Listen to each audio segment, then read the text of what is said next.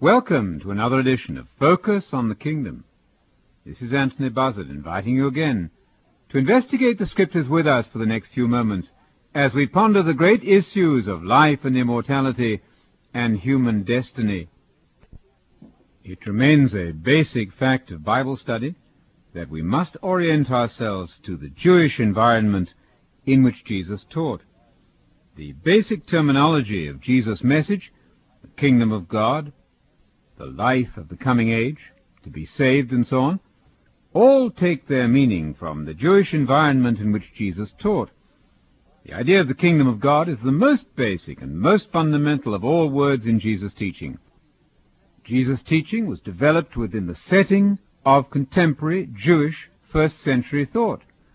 Jesus maintained the essential elements and structure of that Jewish thinking he never questioned for a moment the basics of Jewish thinking because they were based themselves on the Hebrew Bible, which Jesus and his Jewish contemporaries regarded as a divine revelation from the one God of Israel.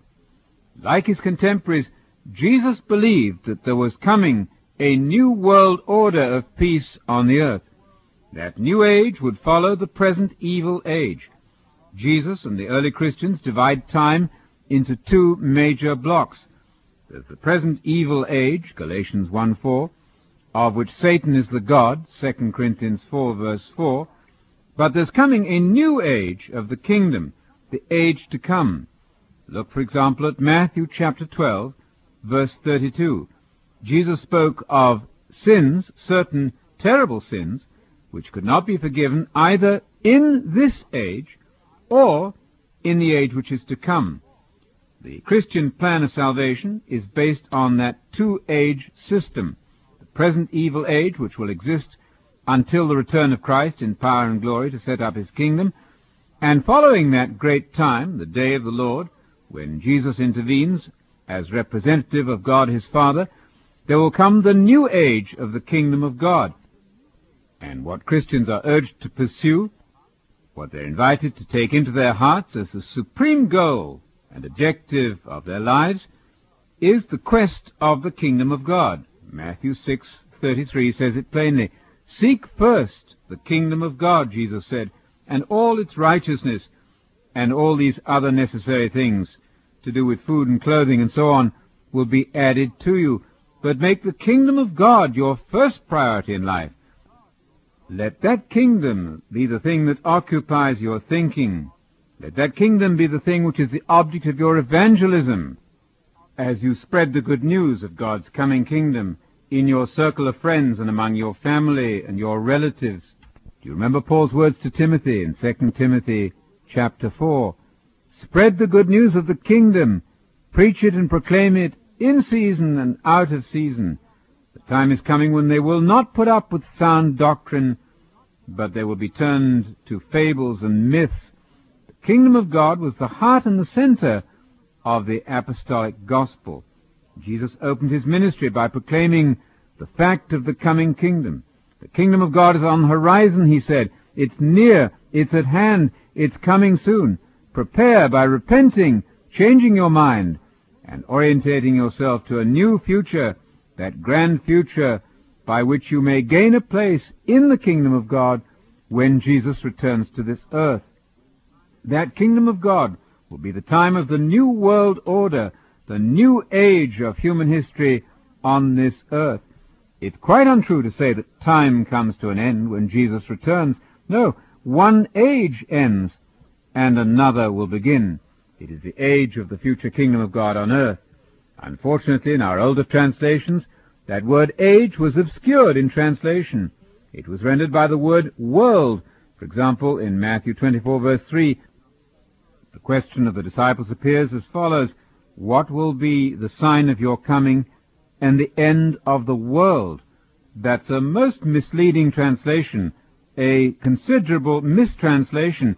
The Greek there says, What will be the sign of your coming and of the end of the age, the present evil age, to be followed by the new age of the kingdom, and that new age of the kingdom will be introduced by the return of Jesus in power and glory. According to Jesus' very simple view of history, There will be a transition from one order to the next, and this will take place at the moment when the Son of Man, Jesus, the supernatural Messiah, will appear on the clouds of heaven escorted by hosts of angels. The Messiah will then take up his seat on the throne of David in the kingdom of God, and the final destiny of our world will be in his hands. Some will be admitted to the kingdom of God at that time, while others will be doomed to destruction. Not, I want to add, to the appalling notion of eternal torment, but to destruction, annihilation. Most of us are horrified at the prospect of pulling the leg off a spider or torturing a cat for 30 seconds, and yet we seem to be quite undisturbed by the notion of a God of compassion who is preparing to torment his creatures literally for ever and ever and ever. If you'll examine the evidence of the Bible carefully, and a number of leading scholars now understand this well, the Bible does not propose eternal torture for the wicked, but annihilation. Of course, that's a terrible destiny, a terrible doom to be destroyed, but it's a merciful release from the idea of perpetual torture and torment. I must point out to you that Jesus, in many respects, held the same idea as his contemporary Jews. He believed that the one and only thing that really mattered in life was that men should know and realize the conditions necessary to ensure their admission and entrance into the kingdom of God at that critical moment of the future advent of the Messiah and the day of judgment. Jesus' view of the future was essentially simple. It was Jesus' belief, along with the Jews of his time, that the kingdom of God will be established upon the earth when God intervened decisively and ultimately to triumph over his enemies and to introduce a period of unparalleled prosperity and peace on this earth. That was the national hope of Israel, based on the revelation given by the prophets of the Hebrew Bible, the Old Testament. The story was simply this, that when in the future events had proved that it was no longer possible to hope that political engineering based on man's best efforts would produce the necessary solution, then at that time, after a period of great tribulation, God would intervene on behalf of his people and take charge of world government by placing it in the hands of his representative, the Messiah, Jesus of Nazareth. The biblical hope is essentially religious, but it's also political at the same time.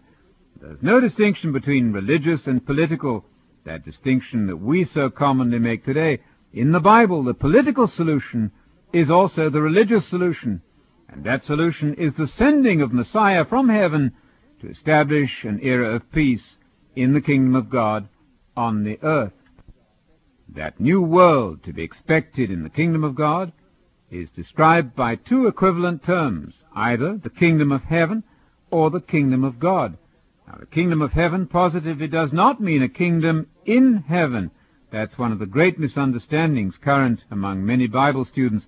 The kingdom of heaven is exactly the same as the kingdom of God.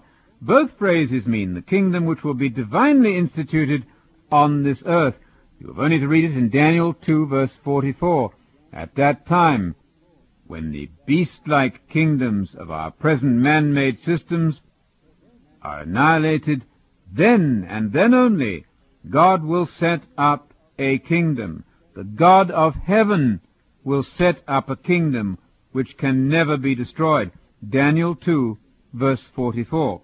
And the God of heaven setting up a kingdom means, of course, the coming of the kingdom of heaven, the kingdom from heaven, the kingdom that will be backed by heaven, by God himself, a divine institution, a new world revolutionary government to be established on this earth by Messiah returning in power and glory. That's what's meant by the kingdom of God. It's the goal of human history and the goal for you as an individual as you seek to gain a place in that kingdom. Come ye blessed, Jesus said in Matthew 25, enter and inherit the kingdom prepared for you from the foundation of the world. In other words, the kingdom of God has been what God has had in mind since the very beginning. Ever since man disrupted, under the influence of Satan, disrupted God's plan and destroyed himself, bringing death on mankind from the start by listening to the lies of the devil, ever since that time, God has had in mind a grand restoration program, and that program will culminate in the arrival of Jesus the Messiah at his second coming. Christianity, therefore, is a preparation for admittance into that kingdom when it comes. Seek first the kingdom of God, Jesus said. Seek it now with all urgency. Prepare your life and prepare your hearts and minds with a view to attaining to the great goal which God has created you for, namely to become an immortal co-regent with Jesus the Messiah in that future kingdom. I must emphasize that the kingdom of heaven is positively not a kingdom which is or will be in heaven. It's the reign of him who is in heaven, but it's the reign of him who will come from heaven, Jesus Christ returning to this earth. Blessed are the meek, Jesus said. They're going to have the earth as their inheritance.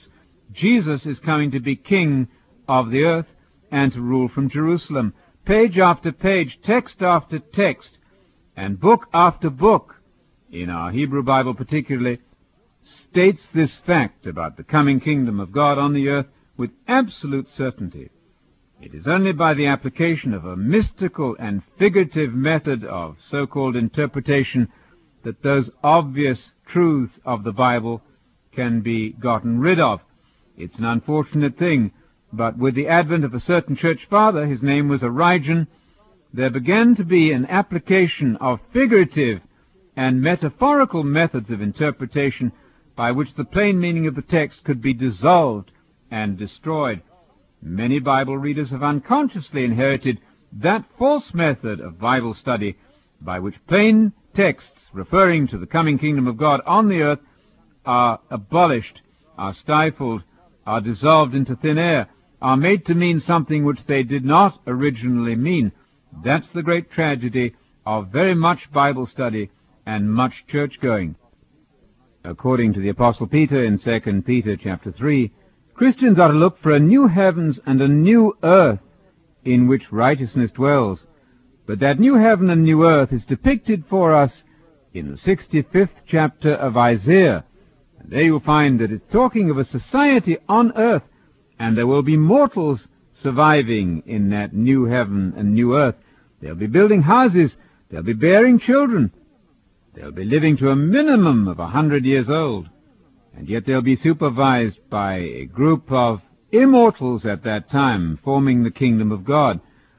The Christians and believers of all ages will be immortalized by the event of the second coming and the resurrection of the dead, and they will then supervise a new society on earth. Read it in Hebrews 2 verse 5. God has not subjected to angels the economy of the future about which we're speaking. Hebrews 2 verse 5. We're talking there of an inhabited earth of the future.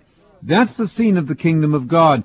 Blessed are the meek, they're going to inherit the earth and rule in that earth as kings with Jesus. A new society of humanity will be born at the time of the second coming. We invite you to request from us our free book on the kingdom of God. Remember that Jesus was a Jew who must be studied in his own Jewish environment. Join us again as we continue with our investigation of Jesus' favorite topic, the gospel about the kingdom of God.